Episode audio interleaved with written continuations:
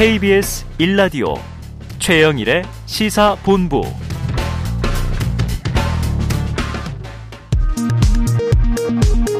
이 시각 라디오 정보센터 뉴스입니다. 일제 강제동원 피해자 양금덕 할머니가 오늘 국회를 찾아 제3자 변제 방식의 정부 강제동원 배상안에 대해 거듭 거부 입장을 밝혔습니다. 양 할머니가 출석한 국회 외통위는 여당이 불참하면서 반쪽 회의로 진행됐습니다. 주호영 국민의힘 원내대표는 정부의 일제 강제 동원 배상 해법과 관련해 윤석열 대통령이 기시다 후미오 일본 총리와의 정상회담을 통해 일본 정부로부터 상응하는 조치를 얻어낼 계획이라고 말했습니다. 더불어민주당 이재명 대표는 정부의 굴욕적 강제 동원 배상안은 일본의 통절한 사죄와 반성에 기초했던 김대중 오부치 선언을 계승한 것이 아니라 돈 몇 푼의 과거사를 팔아넘겼던 김종필 오히라 야합의 재판이라고 거듭 비판했습니다. 어젯밤 10시 10분쯤 한국타이어 대전 공장에서 큰 불이 나 한때 비상 최고 단계인 소방 대응 3단계까지 발령됐습니다. 직원과 소방관 등 11명이 다친 가운데 오늘 오전 11시쯤 큰 불길이 잡혔습니다. 북한이 어제 잠수함에서 전략 순항 미사일 두 발을 발사했다고 발표했습니다. 합동참모본부는 이에 대해 구체적인 제원 등에서 우리가 파악한 것과 다른 점이 있다고 밝혔습니다. 지금까지 라디오 정보센터 조진주였습니다.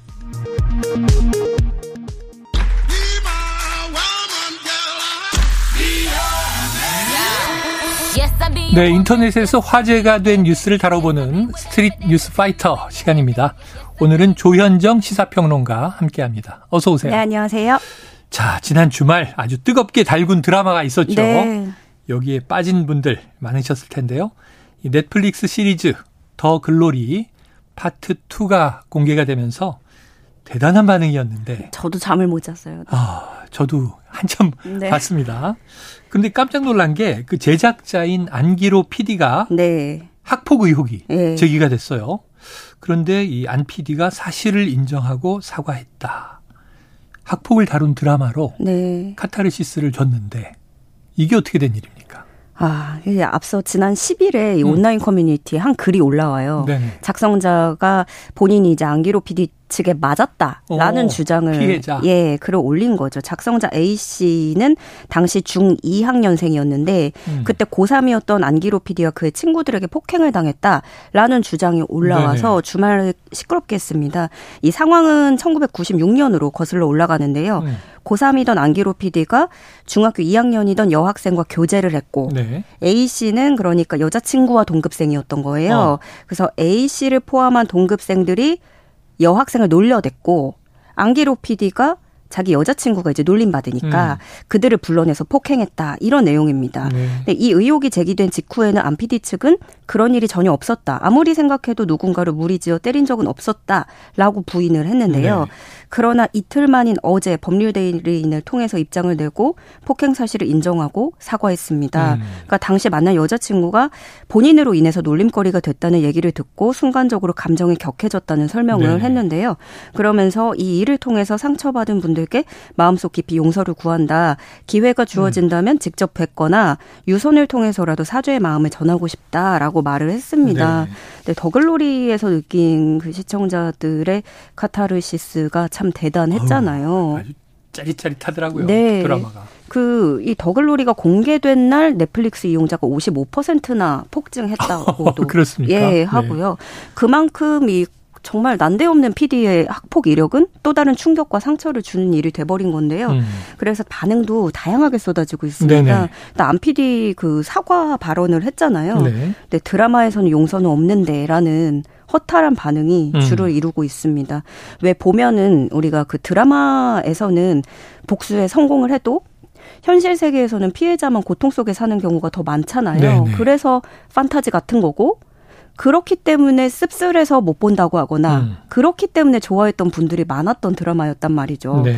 그래서 이제 반응은 드라마와 현실이 다르다는 진짜 현실을 딱 보여줬다. 오. 어. 본인이 한 일은 싹 잊고 학폭 주제의 드라마를 만들다니 정말 가해자들의 뻔뻔함은 상식을 넘어선다. 음. 주여정 역할인 줄 알았는데 전재준이었다니. 그러니까 안 PD가 조력자인 줄 알았는데 네네. 가해자였더라. 뭐 어. 이런 반응인 거고요. 드라마 속의 캐릭터의 비유를 해서. 네. 어, 반면에 또 다른 학폭 문제와는 또 조금은 다른 온도도 느낄 수 있었어요. 네. 애초에 여자친구를 성희롱하는 발언을 하며 놀려대서 시작된 것이기 때문에 조금 다르지 않냐라는 네. 의견도 있었고 또 앞으로 저 PD의 작품은 보지 않겠지만 배우들이 무슨 죄냐. 이 작품이 주는 메시지 자체가 크기 때문에 덕을 노리는 소비할 것이다. 음. 이런 주장도 있었습니다. 한편 또 많이 얘기가 나왔던 게 왜, 왜 이날 공개한 거지? 드라마 다 볼 때까지 기다리고 나서 인정한 거냐? 아하. 라는 불만도 네네. 나오는데요. 어, 주말, 주말을 불태운 분들이 많으셨기 때문에 나중에 나온 이 PD의 입장 발표에 또 이제 뒤통수를 맞았다 이런 반응인 거죠. 네. 그래서 안 PD는 일단은 이 입장이 바뀐 것에 대해서는 당시 친구들을 수소문해서 학창 시절 시간을 수없이 복귀하는 과정이 있었다라고 설명을 했습니다. 네. 뭐 본인밖에 모를 테니 네. 무엇이 진실인지 우리는 따질 수 없지만 어쨌든 좀 처음엔 부인을 했다가 다시 사과를 했다는 게 조금 아쉬움이 남네요. 일단 이 상황 자체가 네. 저도 참 아, 씁쓸합니다. 네. 네. 자, 연진아, 그러면 안 되지. 결국은 연진이는 벌을 받던데. 네. 알겠습니다. 자, 다음 이슈로 가보겠습니다. 자, 재건축 공사를 마치고 입주를 시작한 아파트가 있습니다. 서울 개포동의 개포자이 프레지던스. 네.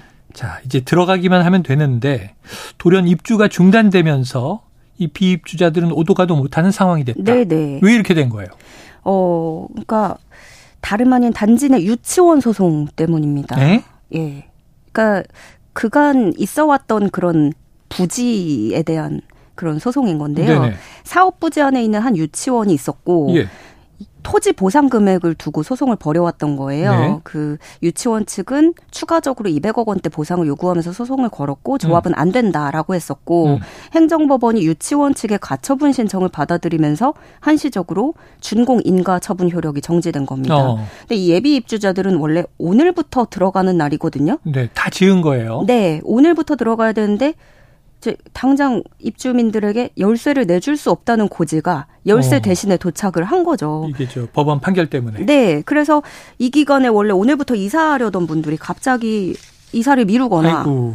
그동안에 살 집을 구하거나 보관 이사를 하든가 음. 어떻게 해야 되는 건데 보관 이사도 그렇고 다 비싸잖아요. 그렇죠. 네, 당장 어떻게 뭐 해결하기도 어려운 일이고.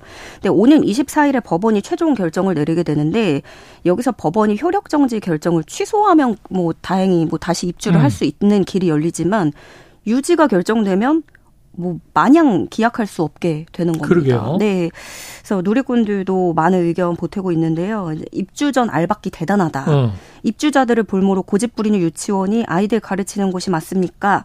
이렇게 유치원의 문제라고 음. 보는 시각도 있고 반대로 사유재산권을 지키기 위한 권리 행사에 뭐라고 할 수 있겠느냐 음. 하는 의견도 있고요. 또 재건축 전에 조합해서 해결을 했어야 되는 건데 미루고 미루고 하다가 입주날까지 이러고 있었냐. 이를 키운 건 조합이었다. 라는 지적도 있습니다. 네. 이게 여러 가지가 얽혀 있으니까. 네. 유치원도 이 정도 일을 그냥 버리면서 네. 어, 우리는 합의 못한다. 또 조합도 조합대로 입주하는 날까지 해결 못한 책임도 분명히 있겠고요. 참 너무 많은 또 세대가 네. 가구가 피해를 보고 있네요. 안타까움이 있습니다. 자, 다음 이슈 보죠.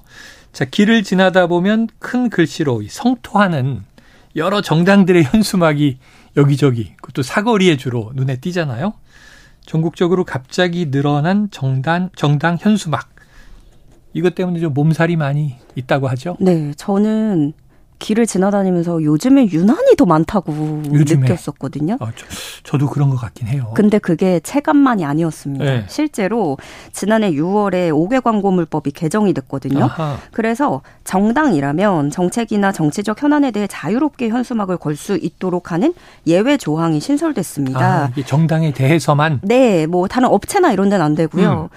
어, 지자체에 별도 허가나 신고 없이도 정당은 15일간 현수막을 게시할 수 있게 된 겁니다. 음. 이 법이 지난해 12월부터 시행됐고 그때부터 거리에 현수막이 늘기 시작한 음, 겁니다. 실제로. 거군요. 네. 음. 그런데 미관상 문제도 문제지만 안전사고까지 발생을 하면서 전국에서 크고 작은 문제들이 벌어지고 있는 거죠. 음. 어, 지난 시간에 살짝 소개했던 내용인데 인천시 연수구에서는 전동 킥보드를 타던 대학생이 아. 예, 현수막 게시용 끈에 기억나네요. 네, 네, 목이 걸린 적이 있잖아요. 그러니까 보행자는 차가 안 보이고 운전자는 보행자가 안 보이고. 서로 가리고. 네, 이런 일들이 벌어지는 거고 또 폐 현수막은 그럼 어떻게 되냐? 재활용률은 2, 30% 선에 불과하다고 해요. 음. 수백 톤이 폐기물로 처리가 되는 거죠. 환경적인 문제도 있고. 그러면 그렇다고 해서 이걸 내걸고 있는 정당에서 또 좋아하느냐? 네. 그것도 아닌 거예요. 실무자들은 굉장히 불만이라고 해요. 음. 왜냐하면 이게 아까 말씀드렸지만 15일 음, 보름 정도니까. 네, 15일의 기한을 주는 거기 때문에 그럼 2주마다 현수막을 바꿔야 되는 거죠. 음. 그리고 또 아, 우리는 그러면 안 하겠다라고 하기도 뭐한 게 상대 정당은 계속 걸면은 네. 의식이 되잖아요. 그렇지. 그러니까 경쟁을 해야 되니까 서로 자리를 안 뺏기려고 새로운 내용을 계속 써야 되고 계속 만들어야 되고 또 정책 홍보보다는 정쟁으로 가는 경우가 많다라는 불만이 뭐 실무자들 그 내부에서도 나오는 거죠. 이 제작비도 한 개당 15만 원 정도 들고 또 설치 비용도 별도라고 하는데 음. 정당들은 아시다시피 주로 후원금이나 국고보조금으로 현수막을 이렇게 제작을 하고 있기 때문에 사실상 그럼 이 청구서는 국민에게 돌아온다는 거죠. 근데 그나마 이것도 정치 신인에겐 언감생심이라고 합니다. 네. 신인들은 그렇게 자리 좋은 자리 잡아서 걸 어. 수가 없는 어. 거죠. 아, 그래요? 네. 그리고 또 이게 또 이런 것도 저도 생각 못 했는데 현역 의원들은 걸 수가 있는데 의원 이름들 많이 붙어 있더라고요. 네. 지자체장은 못 거는 거죠. 구청장. 어, 네네. 예. 근데 사실은 그 의, 그 지역구를 두고 그 안에서 또 경쟁이 있잖아요. 그렇죠, 그렇죠. 예. 그러니까 지자체장들 사이에서는 또 불만이 나오고 음. 어, 불합리하다라는 거고요. 그래서 여기저기서 모두에게 불만이다 보니까 결국 정부가 대책 마련에 나서고 행정안전부는 다음 주에 전국 광역지자 자치단체 현수막 담당자들과 회의를 열고 네. 의견을 모으기로 했습니다. 음. 어, 대부분의 분들이 보기 싫어하시는 것 같아요. 이 현수막들을. 반응을 보면 상대방을 비방하는 글로 가득 찬 현수막 정리 좀 합시다. 피곤하고 꼴 보기 싫다. 디지털 시대에 웬 현수막이냐 쓰레기만 만들고 음. 아이들 데리고 지나다니는데 학교 앞에 맨 안 좋은 얘기만 나오니까 기분만 나빠진다. 라는 지적들입니다. 맞아요. 이게 희망적이고 뭔가 좀 딱 봤을 때 기분 좋아지는 글귀가 네. 아니라 주로 싸움을 하거나 아니면 뭐 비, 비난을 하거나 네. 그래서 언짢아지는 현수막들. 뭐뭐 했냐? 막 이런 말 듣잖아요. 네. 이왕 걸 거라면 네. 조금 희망적인 내용. 그걸 보면 시민들이 기뻐할 수 있는 내용을 좋은 글귀로 담아주셨으면 좋겠습니다. 광화문의 그 대형 서점 앞에 지나가면 네. 크게 써놓은 이 글씨판이 맞아요. 희망 주잖아요. 가끔 이렇게 적어놓기도 하고요. 맞습니다. 감명 깊어서. 네. 자, 참고하시고요.